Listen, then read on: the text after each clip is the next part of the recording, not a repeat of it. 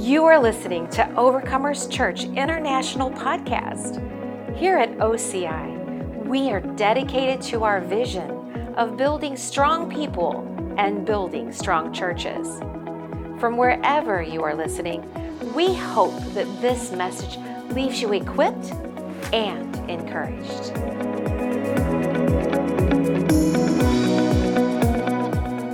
I have a really, uh, just, oh man, I got so much on me to share. Uh, I doubt I'll get it all out this week. It'll probably move to being two weeks. Um, but it's a pretty heavy topic. And so I'm going to talk today about uh, deception that actually, usually, what I do is I say I'm going to talk about, but today I'm going to give you a title. And it's, it's Deception Antidote. Or a better way you could say it probably is just the antidote for deception. And so we're living in a day where deception is uh, a real thing. And so I'm going to get into that. But I thought before I get into to the heavy revy, uh, I'm going to open. And I, see, I'm a little nervous because I don't usually tell jokes, but I'm going to tell a couple jokes. And the, the reason I'm nervous about that is because every time I do, people say your jokes are terrible. And so, you know, nobody likes to get beat up. And so I'm just, I'm putting myself out here, okay? So, anyways, so here's, um, here's a couple I think that are really good. So, a preacher, of course, I'm going to tell a preacher joke. A preacher uh, just died and was in line to go to heaven. And there was a guy in front of him waiting to get into heaven as well. And the preacher asked the guy, What did you do in your life? And the guy rep- replies, Well, I was a bus driver, but I always stole and cheated and broke the law a lot. The preacher uh, says, Well, in my life, I was a preacher, and I always gave to charity and was nice to people and gave great sermons. And eventually, the bus driver walks up to St. Peter, and they talked for a few minutes, and the bus driver walked right into heaven. So the preacher walks up to St. Peter and says, uh, and St. Peter said to him, So what did you do in your life? And the preacher says, Well, I was a preacher. I was always good uh, and doing good things and following the commandments. Can I enter heaven now? And St. Peter says, I don't know. And the man says, What? What do you mean you don't know? How come the bus driver got to go into heaven and he did many bad things and, and I did a lot of good things? And St. Peter said, Well, when he drove his bus, people started praying. But when you gave your sermons, people started sleeping.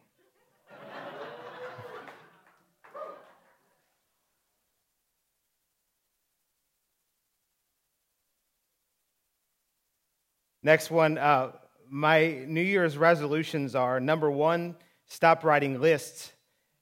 B, be more consistent. Seven, learn how to count.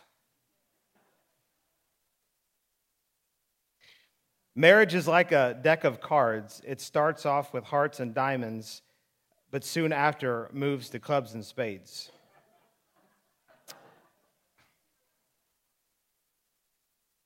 What do the buffalo fathers say when his male offspring moves out?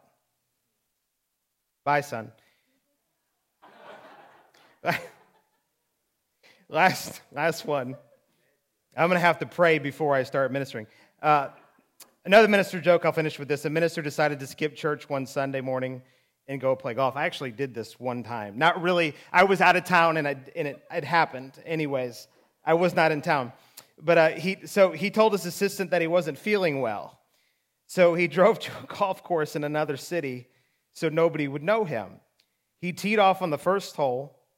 A huge gust of wind caught his ball and carried his ball an extra uh, 200 yards and dropped it right in the hole for a 450 yard hole in one. And an angel looked at God and said, What'd you do that for? God smiled and said, Who's he going to tell?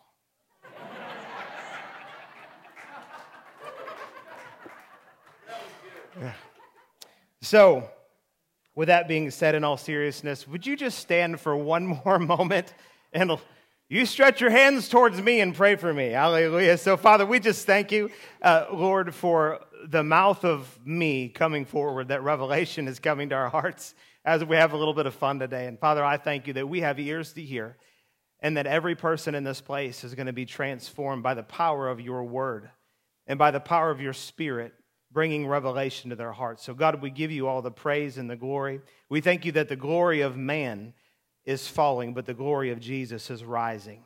That we're in the greatest time that there has ever been to live, and it is a privilege to serve you.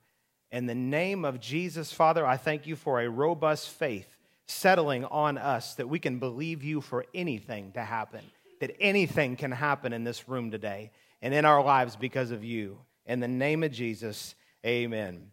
Hallelujah. You could be seated. So, uh, thank you for enduring my jokes. Um, but so the Lord really began to speak to me recently just about the reality of deception and, and people being deceived. And it's amazing when you, you look in the scriptures how many verses there are on deception. And we like to look at, I don't know about you all, but I like to look at the ones that are about like believe in God and things are going to be amazing and how much Jesus loves me. But there is a lot in the word concerning the issue of deception. And so this really caught my attention recently in prayer, and the Lord began to speak to me about ministering about sharing on deception. And the thing about deception is that, and this is the nature of deception, is that people don't know that they're deceived. Because if they knew that they were deceived, they wouldn't be. And so people have to realize, and I'll read a verse here in a moment, where even Jesus said that if possible, even the elect will be deceived. And the elect are talking about, it's talking about us. It's talking about people that have been born again, that have a relationship with the Lord. And he's saying that there will come a time that if possible, some of them would even be deceived. And I don't know about you all, although I'm pretty confident in you. Uh, I'm very confident in you. You don't want to be deceived. We don't want to be deceived. We want to, we want to be free from any form of deception. And so there is an antidote to deception that I'm going to share with you today. But I'm going to go through some verses here just to um, really basically, I'm going to read verses for about seven minutes and just discourage you, and then I'm going to encourage you. Amen?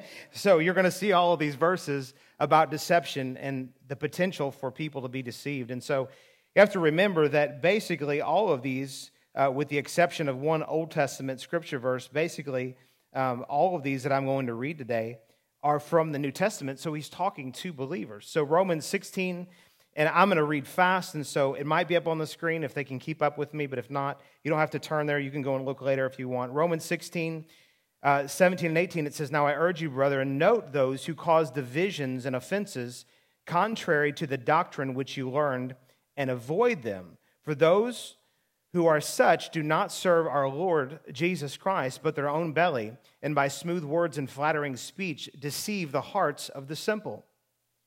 Colossians 2 and 4 says, Now this I say, lest anyone should deceive you with persuasive words. And then in verse 8 of Colossians 2, it says, Beware lest anyone cheat you through philosophy and empty deceit.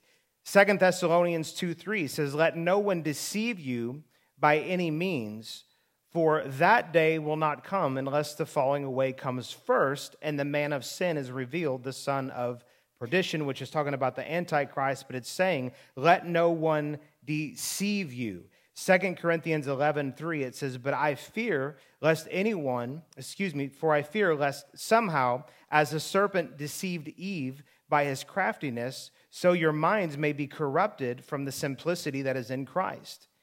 1 Corinthians 15, 33 says, Do not be deceived. Evil company corrupts good habits. Matthew 24, and verses 3 and 4, it says, Now as he sat on the Mount of Olives, the disciples came to him privately, saying, Tell us when will these things be, and what will be the sign of your coming uh, and the end of the age? And so they were wanting to know everything that was going to happen. In verse 4, Jesus answered and said to them, Take heed that no one deceives you. Isn't it interesting? They said, Tell us the things are going, that are going to take place. And before he gets ready to tell them the things are going to take place, he says, Let nobody deceive you.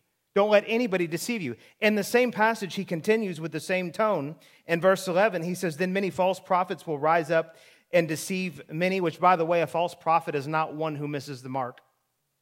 A false prophet is one that has wrong motives in their prophecy. They have wrong motives in their ministry. There's a huge difference. Everybody can miss the mark. Everybody misses the mark. Even people that are called into the fivefold ministry miss it sometimes. The sign of a false prophet is not of inaccuracy. Now, I don't think they should be inaccurate a lot, but if they miss the mark, it doesn't make them false. What makes them false is their motives behind why they're operating the way that they are. Verse 12, and it says, Because lawlessness um, and because lawlessness will abound, the love of many will grow cold. The King James says that the love of many will wax cold. And what it means to wax cold, it's kind of like when you take a candle. If you know how a candle is made, it's one layer at a time. So it's dipped into the wax, it's pulled out, and it dries. It's dipped back into the wax, it's pulled out, and it dries. And that process is continued until enough wax is built to make a candle. That's what it's referring to here. It's saying because of lawlessness, and I don't know that it's always because of the lawlessness of the individual, but it's the lawlessness of the world that we're living in. The love of many will, will wax cold. And I can tell you now that one of the things that's the most challenging being in the world that we, we live in, the society that we live in, and all the things that are going on, one of the biggest challenges that we have in front of us is just to keep our hearts red hot on fire for Jesus. It, it has to be a very intentional thing because if we're not careful, the world will be continually dipping us into the whateverness of the world. And one layer at a time, our heart begins to grow cold and our love grows cold towards the Lord and people around us. So it's because of that this prophecy and this time that Jesus was talking about, and I believe the time is now. And this is how I view end times, because it's interesting because this was, you know, 2,000 years ago, and they said, when are these things going to take place? And, you know, Jesus, like in a lot of his language, he's like, be ready, be prepared. Well, all those guys are dead and gone, and here we still are, 2,000 years later. This is the way I view end times, is that from the birth of the church all the way until Jesus returns again, it's an escalation of things.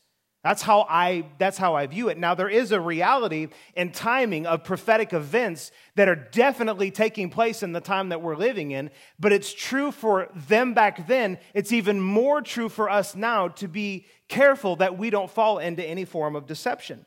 And so then in verse 24 of Matthew 24, he says, For false Christs and false prophets will rise and show great signs and wonders to deceive, if possible, even the elect.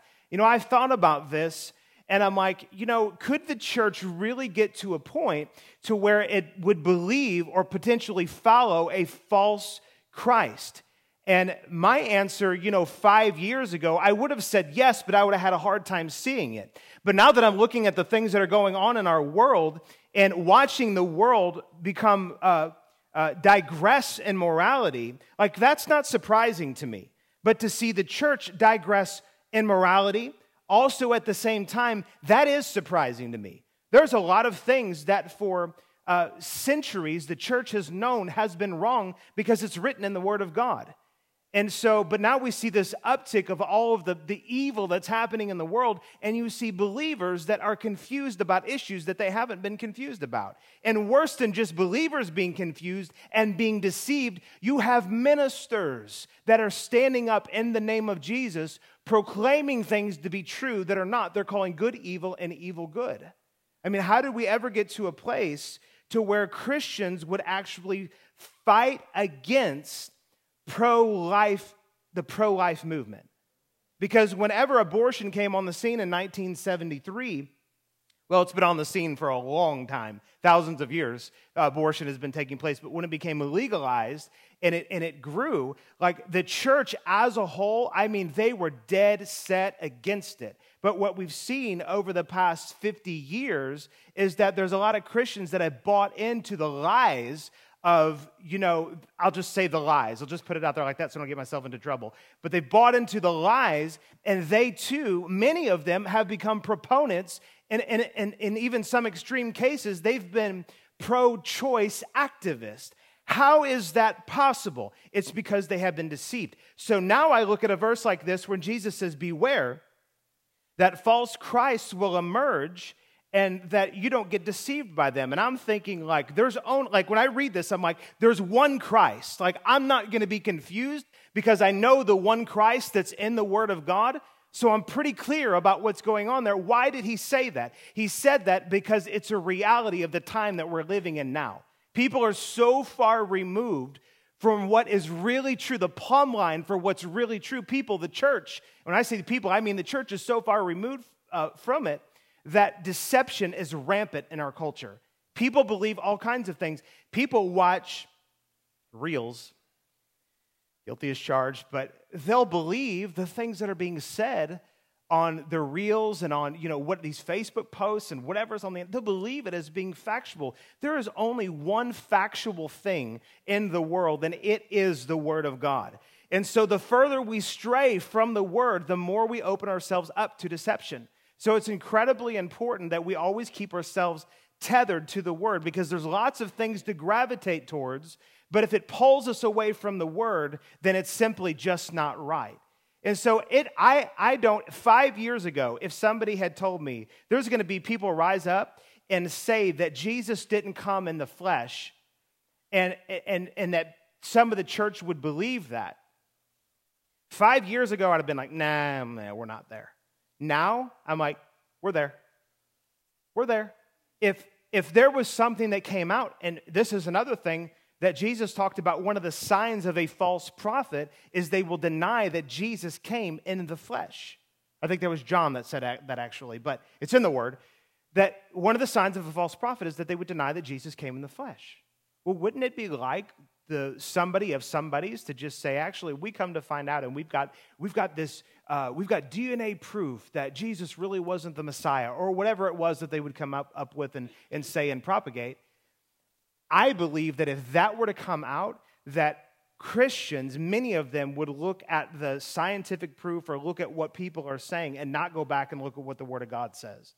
The Bible is abundantly clear about who the Messiah really was. As a matter of fact, um, and I say as a matter of fact, I'm not smart enough to do the math, but I, I heard somebody that did the, the math and I just took it at face value. It seemed right to me that out of all of the prophecies that were spoken about the Messiah, that for, for Jesus to have not been the Messiah and fulfill only eight of the prophecies, it was like one in a trillion chance that he could have been could have not been the Messiah.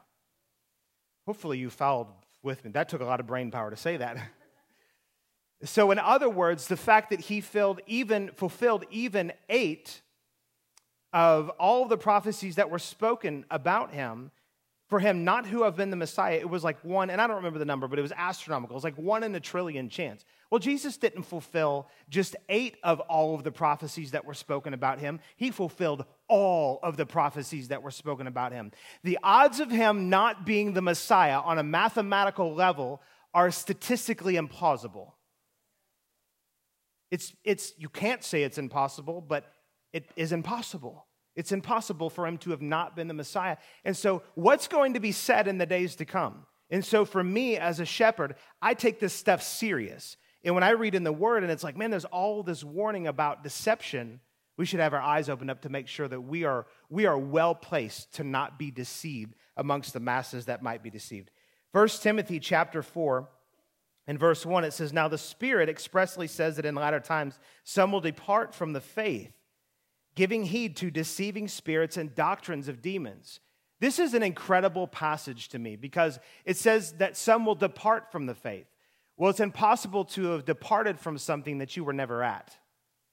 This isn't talk, as I've heard people say, oh, that's talking about people that didn't believe in Jesus. No, no, this is talking about people that believed in Jesus. People like me and you, elect ones. And by the way, the elect ones aren't a certain group of people that God has chosen. It's the ones that have chosen jesus that he knew that he would that they would choose him. And so he chose them before they chose him. Amen. Stick with that. So there's nothing special about us other than we said yes to jesus and so we're the elect right? And he's, jesus said even the elect will be deceived. And he says and so then timothy says that that if, if possible or it will happen that in latter times that some will depart from the faith so they were at a place, listen to me now, they were at a place where they believed what the Bible said, they believed in the Word of God, they believed in, in all of the right stuff, but then they departed from the faith. That's an incredible statement. Sometimes we just read and we're like, a lot of times someone will depart from the faith. Let's wait and stop and think about it for a second. They, they once believed in Jesus, believed that he was the only way, and then they departed from that place. That's a scary reality. It's a, so for me, I don't ever want to be at a place where I will go, that could never happen to me. I want to go, Jesus, help me to become a person that is inoculated against deception. I want to be insulated against deception. Deception is there. Father, help me build a guard around my own life to where I'm not one of those that become deceived. And, and what Timothy says here, at the last part of this verse, it says, giving heed to deceiving spirits. This means that there are deceiving spirits that are working to deceive people. There are spirits of fear, there are spirits of infirmity, there are spirits of, of all kinds of things. And do you know that there's a, there are spirits of deception? They work to come in and lie to people in their mind and their thinking and their heart and get them to believe things that are not right, thus deceiving them. Let me tell you something about people that are deceived. Is that they don't become deceived because they are evil, they become evil because they are deceived. Let me say this again so you get it. People don't become deceived because they are evil, they become evil because they are deceived. So, in other words, sometimes, and it could be easy for us to look at people that are deceived and be like, oh, those evil, deceived people. Well, the reality is, is that when we look at these things from the word, it's possible for anybody to be deceived. Anybody has the potential to be deceived if we're not careful. And so, people, the reason they get deceived isn't because they're just some evil people. They turn out that way and they do evil things because they're living underneath of deception. They're living underneath of a lie. And so deception is ultimately is darkness disguised as light.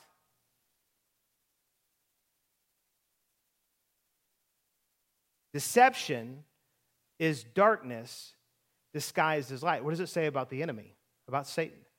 Is that he is, an, he is disguised, he comes disguised as an angel of light.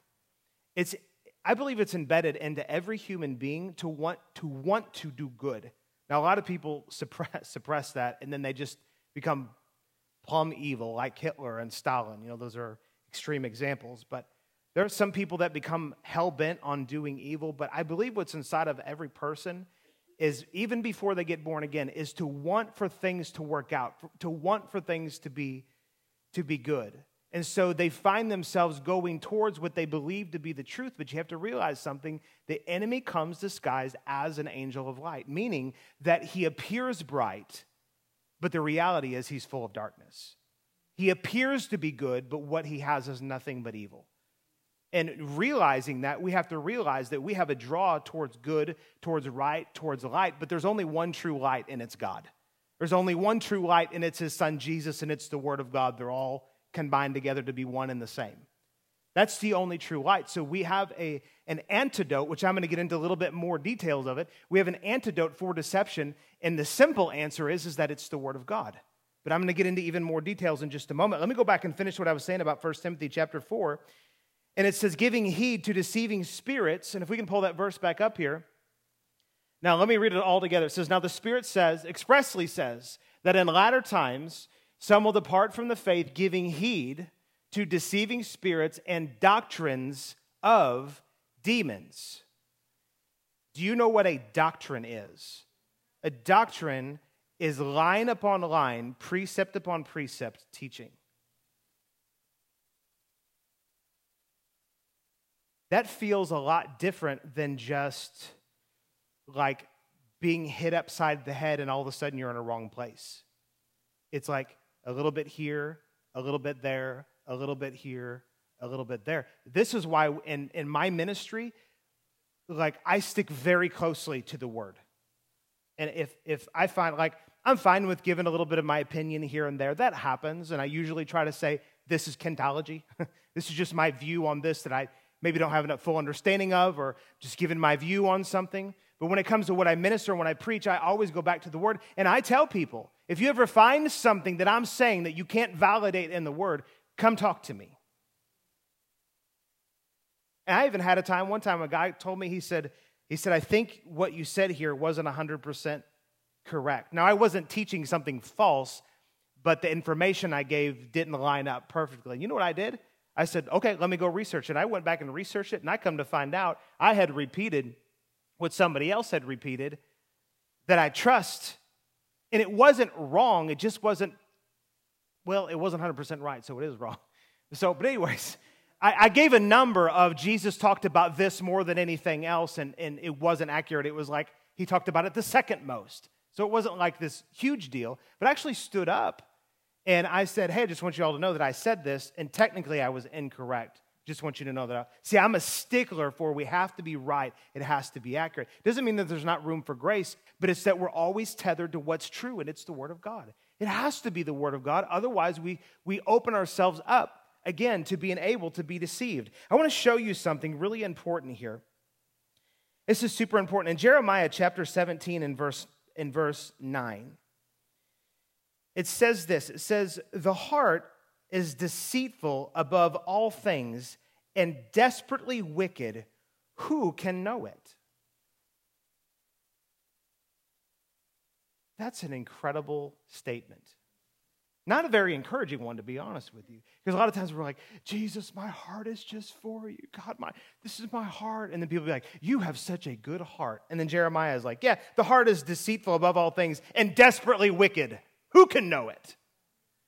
And I think coming from an Old Testament man, that probably was a right perspective, but we have the ability through Christ and the Holy Spirit to understand things very, very well. I, am going to get the whiteboard up here and I'm going to show you guys something. If you wouldn't mind grabbing that, would be awesome. I'm going to show you something here that I believe will really, really help you. So let's go to Hebrews chapter 4 and verse 12. And I'm going to draw you guys a picture. You guys like pictures? Hallelujah. I'm going to draw you a picture here.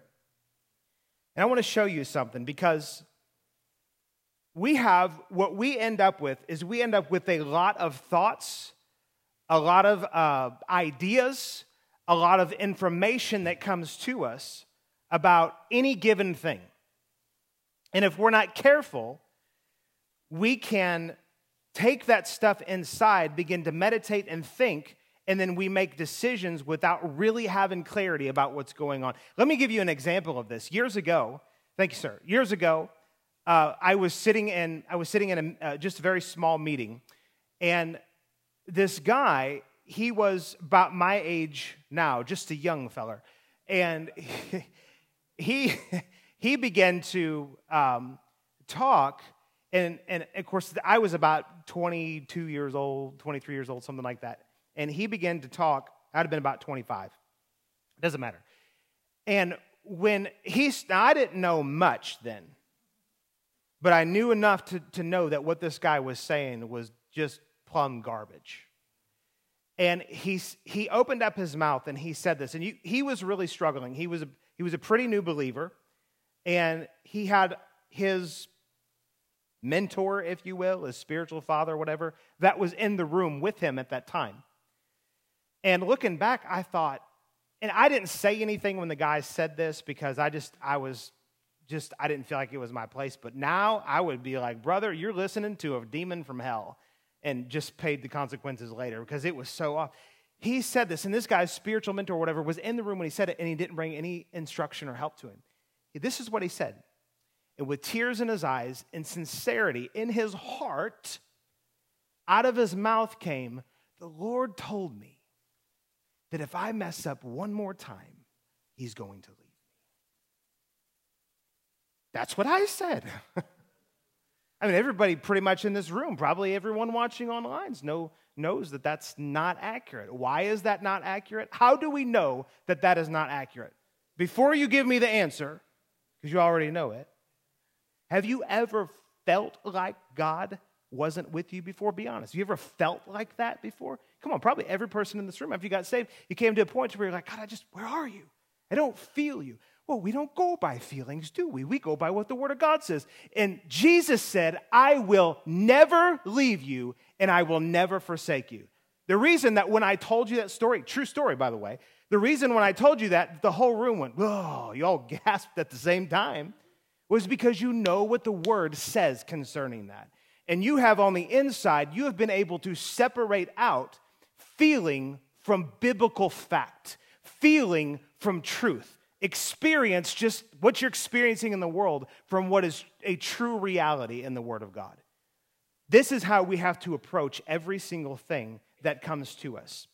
And the way that we do this ultimately is through the Word of God. But I'm going to give you a little bit of understanding I think is going to be a, a building block to help you be able to do this. So, Hebrews chapter 4, let's pull this up and, and look here in verse 12. I love this. One of my favorite verses says, For the Word of God is living and powerful and sharper than any two edged sword, piercing even to the division, listen, to the division of soul and spirit. There's a difference between soul and spirit. A lot of times people think that your, your soul is the part of you that gets changed when you get born again. Truth be told, your spirit is the part of you that gets changed when you get born again. There is a difference between your soul and your spirit. But listen to this they're both part of the inner man. One is more inward than the other one, but they're both part of the inner man. So we have both of these things that oftentimes are not divided out, but they're jumbled together, and we don't know what's the Holy Ghost we don't know what's coming from our born again spirit man, and we don't know what's coming from our thoughts. The way that we're able to, to divide it is the Word of God. And now we can see what's really true. So it says that the Word of, the, the word of God, sharper than any two edged sword, piercing even to the division of soul and spirit, and of joints and marrow, and is a discerner of the thoughts and the intents of the heart. Now, I'm going to come back to this verse here in just a second, but let me draw you a picture and I'm going to do my bestest to make this thing really be amazing.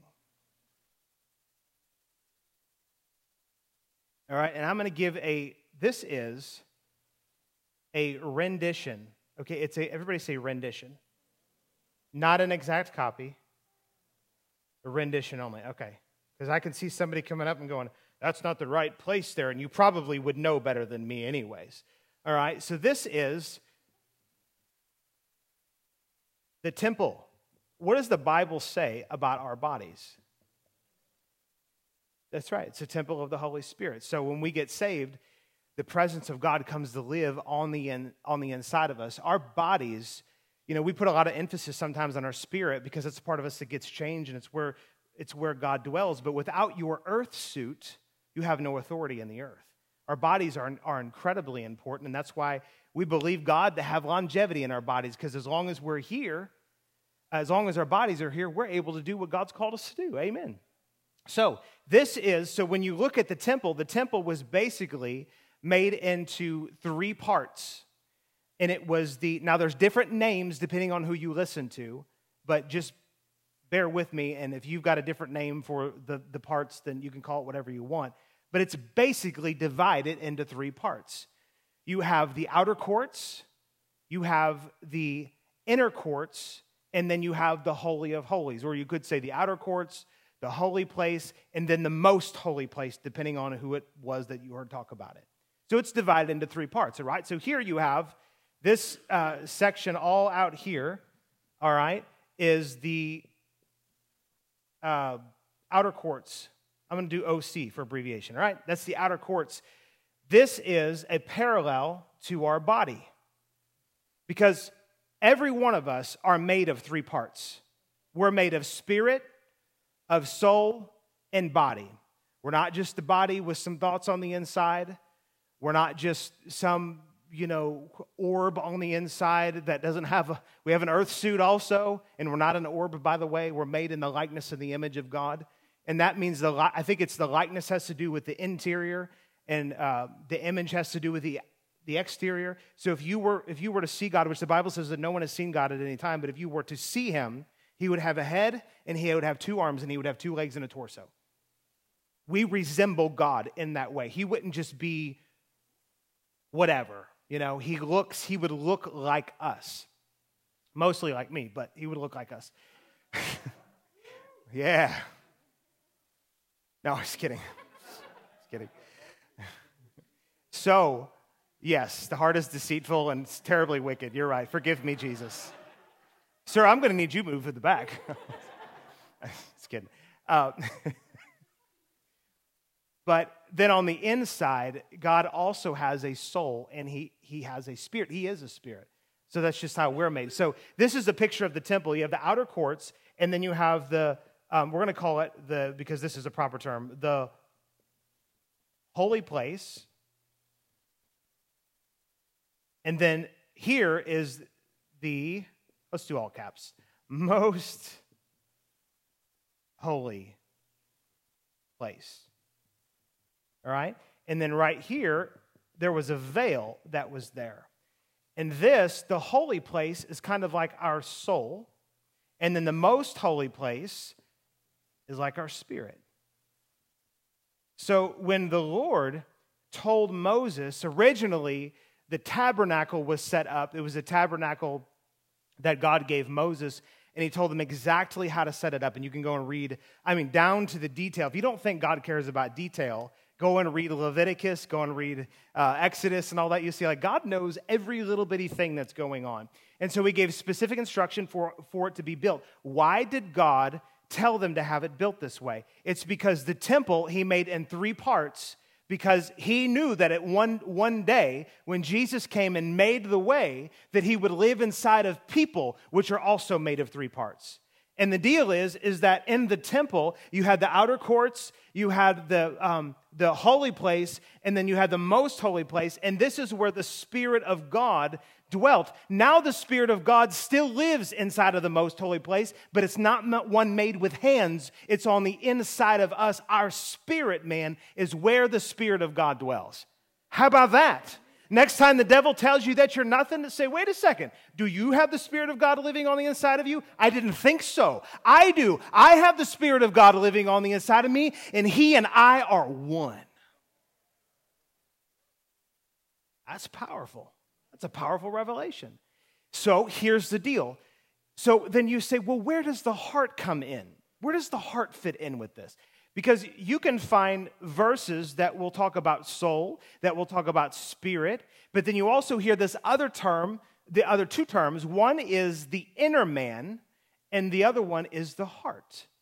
And when you hear the term inner man or the heart, sometimes it's referring to the soul, sometimes it's referring to the spirit, and other times it's referring to both of them. And so, this right here Oh, that's the worst heart I've ever seen in my life. Okay, that's a heart. Forgive me. I should have at least done it in red so you could distinguish it, all right? I've flunked Valentine class. Okay, so, right, you got it. You get, the, you get the idea. So that's what makes up our heart. It's our, it's our belief system, but it's, it's a mixture. That's one way you could describe it. It's our belief system, but it's a mixture of our soul and our spirit. And your soul, if you want to get more detailed, is your mind, your will, your emotions, and your conscience.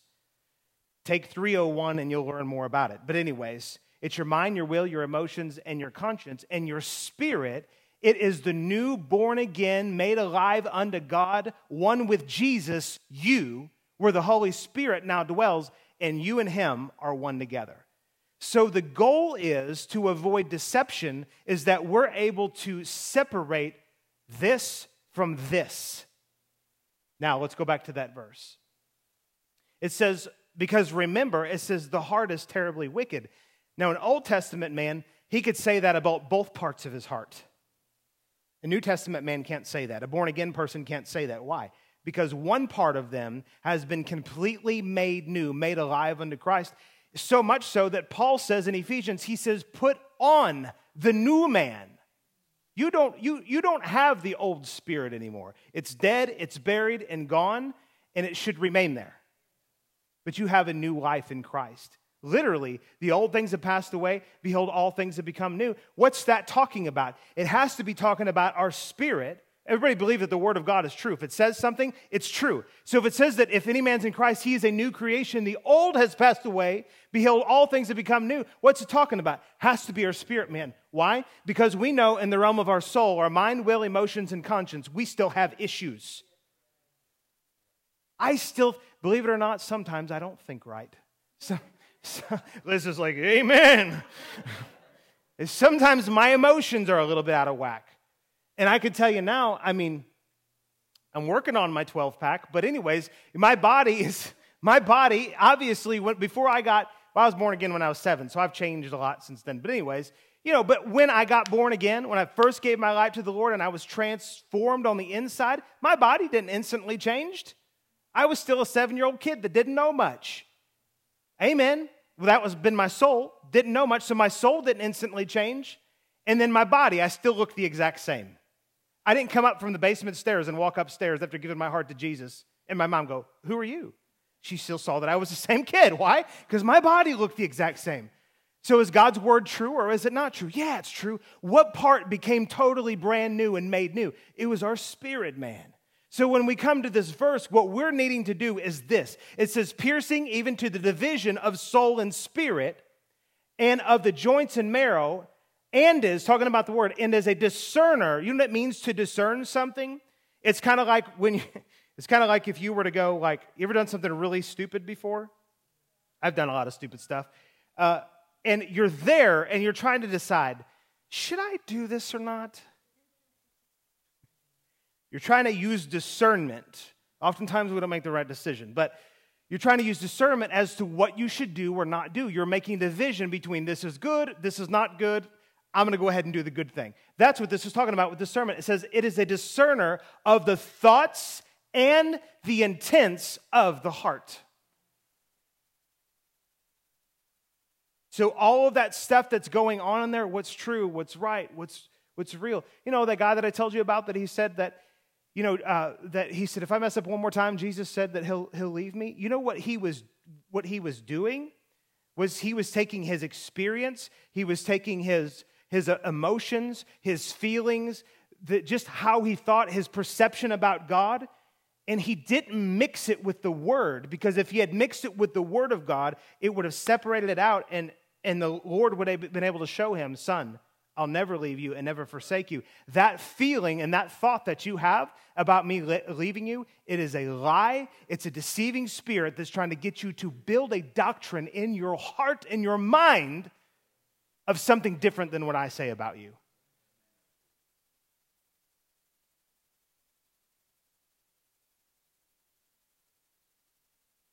I know what I'm going to do. I want to stop because I have so much that I'm going to have to fit it into next week. You'll be here. Oh, Jesus, I am just scratching the surface with this thing.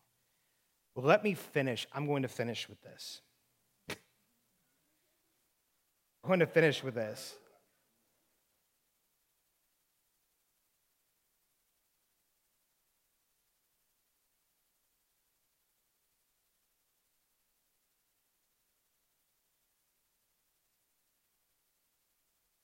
how can it be that Christians, because if you asked any, any real Christian, real believer,